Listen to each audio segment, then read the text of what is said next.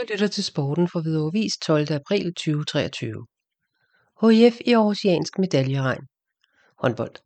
Ikke færre end 220 ungdomsspillere og trænere fra HIF, fordelt på 21 hold, var i påsken afsted til AGF Cup i Aarhus, som blev en stor succes.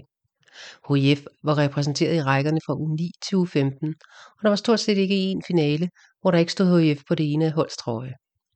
I A-finalerne var der guld til klubbens U11-drenge og U15-drenge, der i finalen besejrede GOG, der havde en vis Nikolaj Jakobsen på trænerbænken.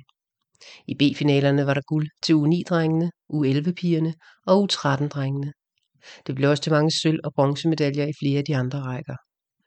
Sportsligt var det en succes, men lige så vigtigt er det, at både spillere og trænere fik gode oplevelser med hjem. Turen har igen vist, at vi er en klub med et stærkt fællesskab, der går på tværs af årgangene, og det er fantastisk at være en del af, fortæller ungdomsformand Rasmus Kofod Pedersen, der selv var med som træner. Sæsonen nærmer sig dermed sin afslutning, men HF's U11-drenge og U15-piger og drenge skal deltage i de uofficielle Danmarksmesterskaber, der bliver spillet senere i april.